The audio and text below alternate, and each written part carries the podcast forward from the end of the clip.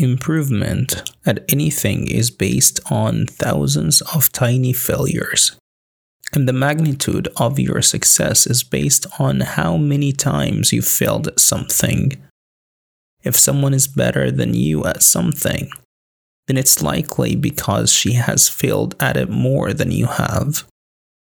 If someone is worse than you, it's likely because he hasn't been through all of the painful learning experiences you have. Mark Manson. See you tomorrow.